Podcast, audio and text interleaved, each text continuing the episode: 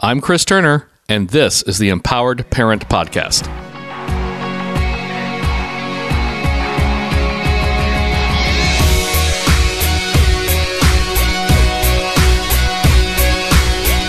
Greetings, listeners. Greetings and salutations, and welcome to another episode of the Empowered Parent Podcast. Joining me once again are Ryan and Kayla North. Hi, guys. Hey, Chris. Hello, Christopher. So, we got some listener email. We like listener email. Yes, yes, we do. I think. I like it. Sometimes they're hard questions. That's all I'm trying to That's say. true. That's but true. it, it does show that they we do have listeners, so That- that's, always helpful. true, yes. So Jamie is asking about resources for family members and friends to help educate them on how they can best support their family as they start their foster and adoption journey. yeah, that's a good question. Great question. I think I wish that we had. I wish that we had thought that question Right before, before we adopted, because I think we went into it with our expectations being that everybody was really excited and mm. everybody was just going to learn right alongside us. But I think our family and friends all were like, "Okay, you're parents now. Just move on."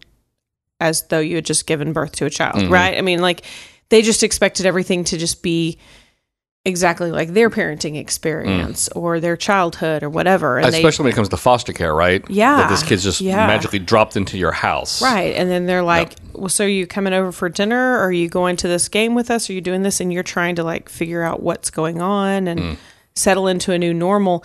And, and we didn't really prepare anybody. I mean, I think we just kind of assumed they would just figure things out. And so here we're getting all this training and, and we're going through all these classes and we're reading all these books because when it's personal to you, right, you jump in and you educate yourself. You invest, right? Yeah, and and I have found very few grandparents, aunts, uncles that do that on their own. Mm-hmm. Many will do it if you say, "Hey, you should read this; it'll really help you understand," right? Or you should watch this video or whatever.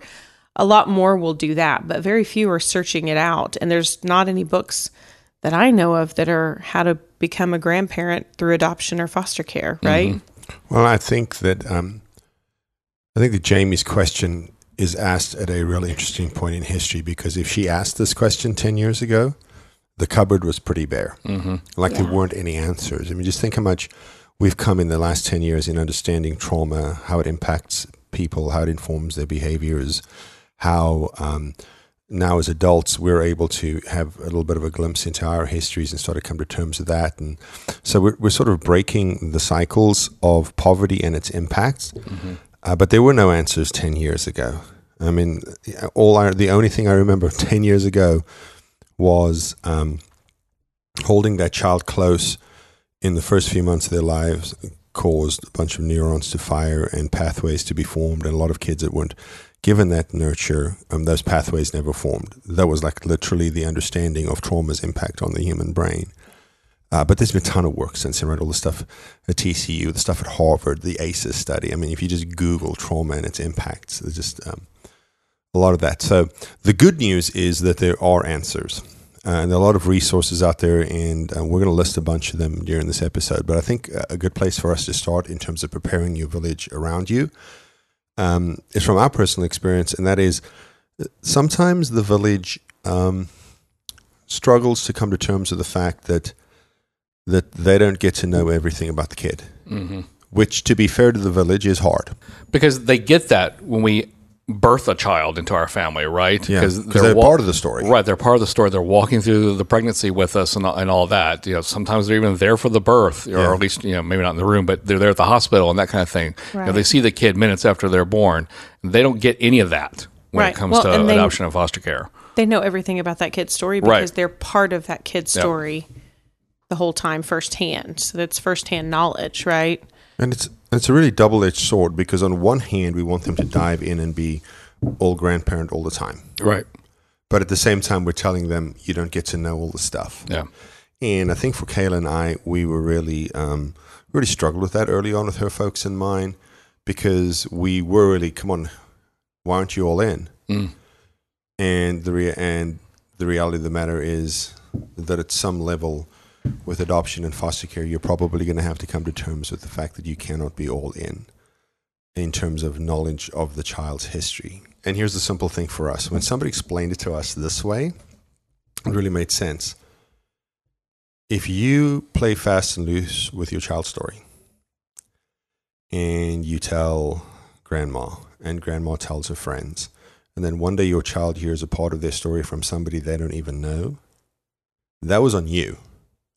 And all of the negative emotions and whatever flooding of your child in that moment, you were the, ma- the major contributing factor to that, not grandma who told her friends. Yeah. Because you cannot.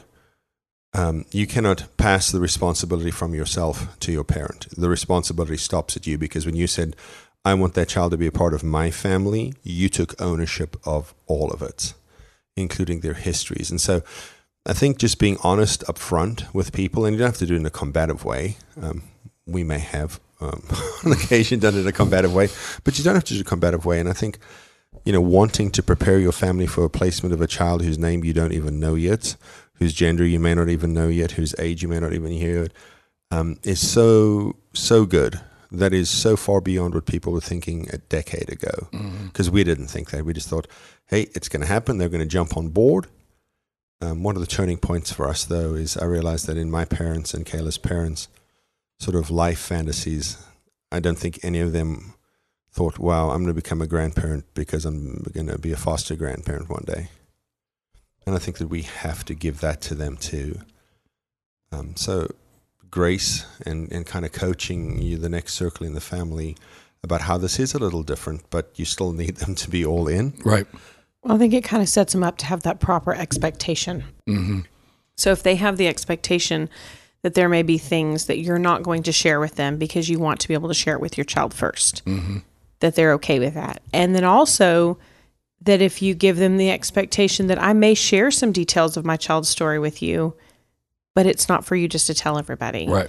And for them to just understand why, whenever you know a piece of that kid's story, that you have to hold it as like a treasured detail that you're guarding Yeah. because yeah like ryan said i, I don't want to tell my mom something and her to tell her friend and her friend to tell her daughter or to tell her friend and her kid overhears it and tells my kid at a play date right, Right. i mean it's like that's the worst way I, I want every detail of my kid's story to come from me so that they know that i'm telling them mm-hmm. whatever i know they're gonna know Yeah. right and so setting that proper expectation that we're protecting our kid's story not because we're trying to be mean not because we're we don't want to, you to be part of this but because we want to protect our kid's story for them Because it's theirs. 'Cause It's, not theirs. ours. Right. yeah yeah also as we're you know protecting our kid's story i think we need to um, have other ways to build compassion for our kids other than you know because it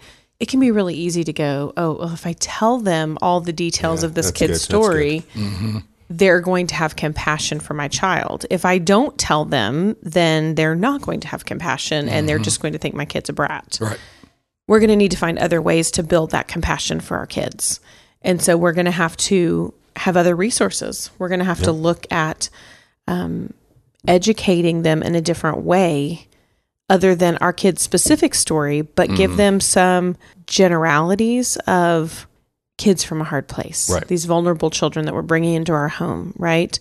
You might have to do some specific to your child's situation, like maybe if you're adopting from an orphanage, then you give more specifics to kids from orphanages and kind Right. of general statistics and things that happen or maybe you talk about um, there's a great video called the science of neglect we can link to that in the show notes but it just talks about neglect and the impact that neglect has on kids because i've heard a lot of people who have brought kids from an orphanage who they weren't abused in the orphanage. They were taken care of. Their their physical needs were met but they still had the neglect in the sense that there wasn't somebody there to meet their every cry and their every mm-hmm. need for those early, you know, those early years. And so I think that that video is a really good one for something along those lines. Because I think right? that's that's neglect is one of those things that a lot of people overlook. Because Yeah. especially when it comes to the foster care system, a lot of people oftentimes think of abuse first, Yeah. right. and it's it's not always abuse. Some of it is just neglect. Yeah.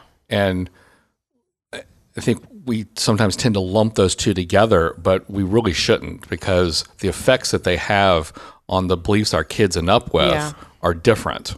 Yeah. Well, I, I will say to reinforce that without going in, in, into any details, um, we have some kids who have in our family who um, have been victims of neglect and have been victims of an abuse of abuse, excuse me, and um, those who um, were the victims of neglect struggle more with that years and years and years later Mm. than than the physical abuse because they struggle with the self worth and yeah, the, it's just so damaged. It's so it- damaging. It's, it's their belief system that that that has been so damaged, Yeah. right? It's been so compromised because of that. Well, it's like if anybody listening has a has a kiddo with food issues, right? I mean, we've talked about this many times before that that no matter even if you live in times of plenty, um, you still doubt that the food's always going to be available, right? So, I mean, Kayla and I were talking about this over the weekend that one of our kiddos has some, some real food issues, uh, mercifully less than they were, but they're still there. Mm. And I said to her, um, three meals a day, snacks every, you know, in the middle between the meals. Um, still hard for me knowing what I know and understanding what I understand. It's still hard for me to comprehend that he doesn't get that there will be plenty of food for him. Mm. And just, you know, when I when I get past my sort of un- disbelief in that situation, it just makes me sad to understand that for a period of time, food was scarce in his life, and he having three meals a day and three snacks a day may never get to a place where he ever feels like food will be readily available for him. Well, it's, it's the Sidney Poitier story. Yeah, yeah. And the candy bar. Yeah. Yep. Always in his jacket pocket, even though he was the most success, one of the most successful actors of his time and had all this Cat's money. got an Oscar. Yeah. Still carries a candy bar around because he just needs to have that Needs reassurance. know. Yeah. Yeah, and, and that's and that's kind of the issue with neglect, right? It has these really, really long term effects. What's the thing you like to say? Uh, abuse means Abuse means I don't like you. Neglect means Yeah. you don't matter. Yeah, and and I think that's so true for people. For if you have a, a kid in your home has been, and it doesn't even have to be, the, and that's the thing about neglect, right? It doesn't have to be the extreme stuff that makes the evening news, where kids are locked in closets or chained into their bedrooms, like that group in California earlier this year or late last year. Um, I mean, emotional neglect can be so subtle. Um, you know, the dad who comes home from work and just doesn't pay any attention to his kid. Well, that's emotionally neglectful, Mm-hmm. and and there are consequences to that child's development because of it. So, uh, Kayla, you're talking about compassion, and, and I would be remiss if I did not mention my fav- favorite quote that has the compassion, uh, the word compassion in it. Dr. Brene Brown, and um, we can link to a couple of her TED talks. Um, she's amazing. If you haven't read any any of her books, um, Daring Greatly really uh, for Kayla and I changed the way we thought about our marriage. Uh, we read it together, and by that I mean we listened to it in the car together. Um, but she said, compassion is a deeply held belief. Empathy is the skill set needed to bring compassion alive. And so um, I like words, and I like the actual meaning of them. We co- we co-opt the meaning of words culturally so much now. Uh, but the dictionary definition of compassion is a feeling of deep sympathy and sorrow for another who is stricken by misfortune, accompanied by a strong desire to alleviate their suffering. So, compassion starts with sympathy, that feel, feeling sorry. It moves to empathy, um, that desire, and then compassion is actually the actual alleviating of the suffering, right? And so, when you read in, in the Gospels, this idea that Jesus was a person of compassion. He saw the crowd and he had compassion on them. So he fed them, he taught them. He saw the widow um, weeping at her son's funeral. And, and the Bible says, and Jesus had compassion on her. Mm-hmm. So he restored her son back to her. And so compassion is a verb, right? You cannot be a person of compassion unless you're actually doing something to alleviate another person's suffering. And so I think that if we can, because we can communicate to to our people, um, and we understand the six risk factors from the connected child. We understand how that impacts the brain, body, biology, beliefs, and behavior. We understand know, fight, flight, or freeze responses. And if we can just have this foundation in understanding what trauma is, how it impacts a person, and how it informs their behavior, that's enough to build compassion in anybody. Yeah. Because you look at a five year old and think, oh my gosh, this kid's gone through some of these things. And if it doesn't make you weep, and and make you just want to do everything to make the world a better place for that child, uh, then you probably didn't think about it or com- comprehend it well enough. Yeah. Well, I think that it's so easy for people when you first bring a child home for your family and your friends to feel sorry for that child. Mhm. Which is But if- sympathy. which right? is that sympathy. Which is okay. Right. But But if it doesn't move towards that empathy, then in a few weeks they're just like, your kid's annoying. Your Mhm. kid's you've got a bratty Why kid. can't they get Your kid's over it? spoiled. Yeah. Or even worse, when they break grandma's heirloom china. Yeah.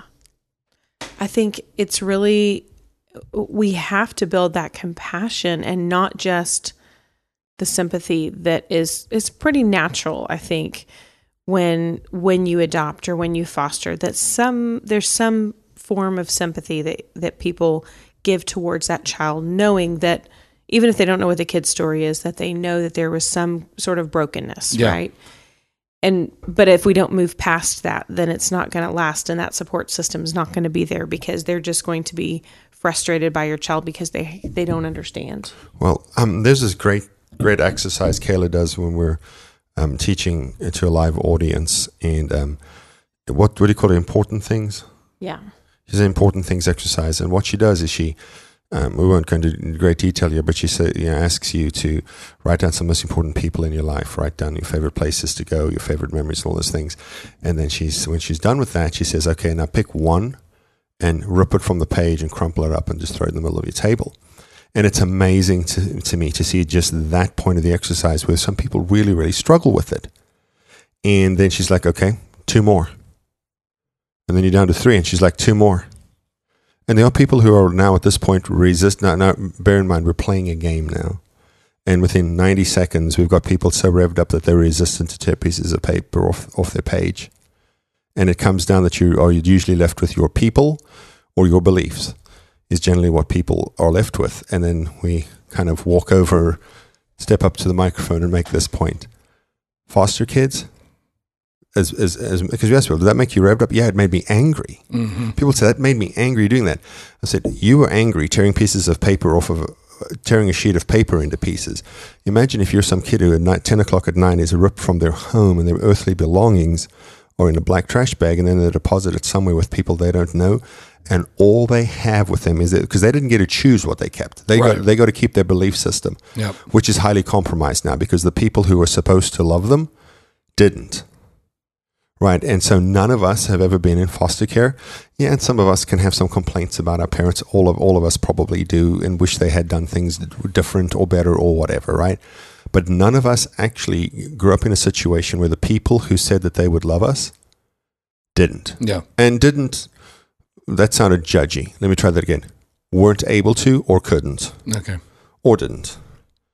Um, because you have to be open to all of those things. And so I just love that exercise because she leads it and I just get to stand next to her and watch people's faces. Hmm. And I mean, there's like real anguish on people's faces. And I think that something as simple as that exercise can generate such a, uh, an emotional response in people. yeah that's one of my favorite exercises that actually comes from the trauma competent caregiver training um, from Back2Back ministry so we'll link to Back2Back in the show notes so you can check out what they're all about but it's a great compassion building exercise Mm.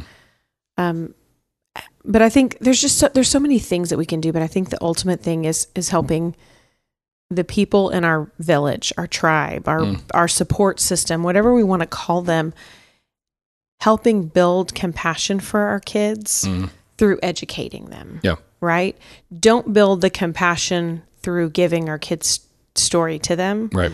but build it through education, build it through just helping them in the ways that you have learned things, hmm helping them. So invite them to listen to the podcast, invite them to read blog posts that you've found helpful to you, Yeah. and help them get excited about learning to better relate to your child. Yeah. And I think a great blog to start with is onebighappyhome.com. Indeed. we'll, we'll, we'll post a Maybe li- partial to that one. I don't know. We'll we'll post a, a list of, of books and other resources, but I do just want to mention in the episode that one of our favorite books to recommend is The Whole Brain Child, Yeah. uh, Dan Siegel and Tina Bryson. Um, partly because it is not written um, from an adoption or foster care perspective. It's not meant for that audience. It's just um, you know, you know your, your typical population of children who are growing up in, in their birth families. Yeah. And I think that one of the uh, one of the reasons we recommend that is because I think it's disarming because you've removed the the big red A and the big red FC Mm. from around people's necks because I think that uh, for a lot of people, I know in our experience, that was an easy barrier for them to throw up because they can't understand that personally, which is why they need the empathy because without empathy, you'll be stuck at sympathy. And I promise you, pretty quickly, you're going to hit a point of crisis where sympathy is not going to carry you Yeah. to the end.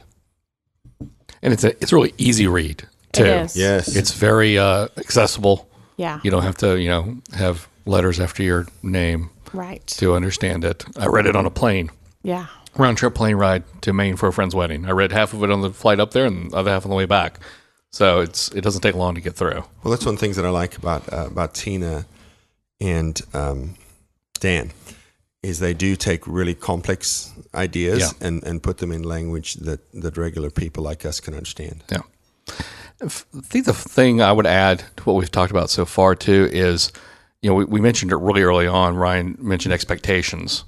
Like we didn't prepare our family members specifically because I think we, all the three of us sitting here, we all had that problem with family members specifically. Right. Um, We didn't prepare them with the expectation that whatever healing needs to happen with our children, it's a long term thing. Yes, Yeah. that's good. That's so good. and it's Not- it's not it's not going to be month, fixed in a month weeks. or six months, especially with foster kids who may be in and out of our home too. Yeah. You know, we may never see a, resol- a resolution to whatever issues they're dealing with because the short termness that they're with us. Right. And so I, I think that's if, if I could go back and do it again with we you know with specifically with my, with my parents, that would have been the thing that I would have set up there. Is like this is not going to be fixed overnight. Yeah. Uh, especially since you know we both of our kids that we adopted, we had them uh, one from birth and one shortly thereafter. So we had them early on, Yeah. and you know there was that expectation of well, what problems could they possibly have? Yeah. You know, Yeah. and uh, so that's I think something to, to set out there is that this is a long term deal that we're entering into, and we- we'd like you to be with us for that long term. Yep, that's yeah. good. That is good. So, as we said earlier, we'll have links in the show notes to other books and DVDs that we think will be really helpful in helping to you know educate those around us who are walking with us on our adoption and foster care journey. If you have any questions for us, like Jamie, and you can fit them into 200 characters, feel free to tweet them to us at One Big Happy Home. If you need a bit more room, you can always email us at info at onebighappyhome.com. We have a Facebook group just for podcast listeners. And Ryan, I understand we've crossed a, a milestone. Yes, we now have more than 1,000 people in the group. Yay! And it's a great group because honestly, it, it, I mean, it really is community now because I, I just like sort of check in every Just now watch, and, yeah. and and just watch uh, uh, all these folks trading advice and giving really really great great great advice to each other, and it's just fun to watch. So, if you would like to join the group, just search for the Empowered Parent Podcast Community.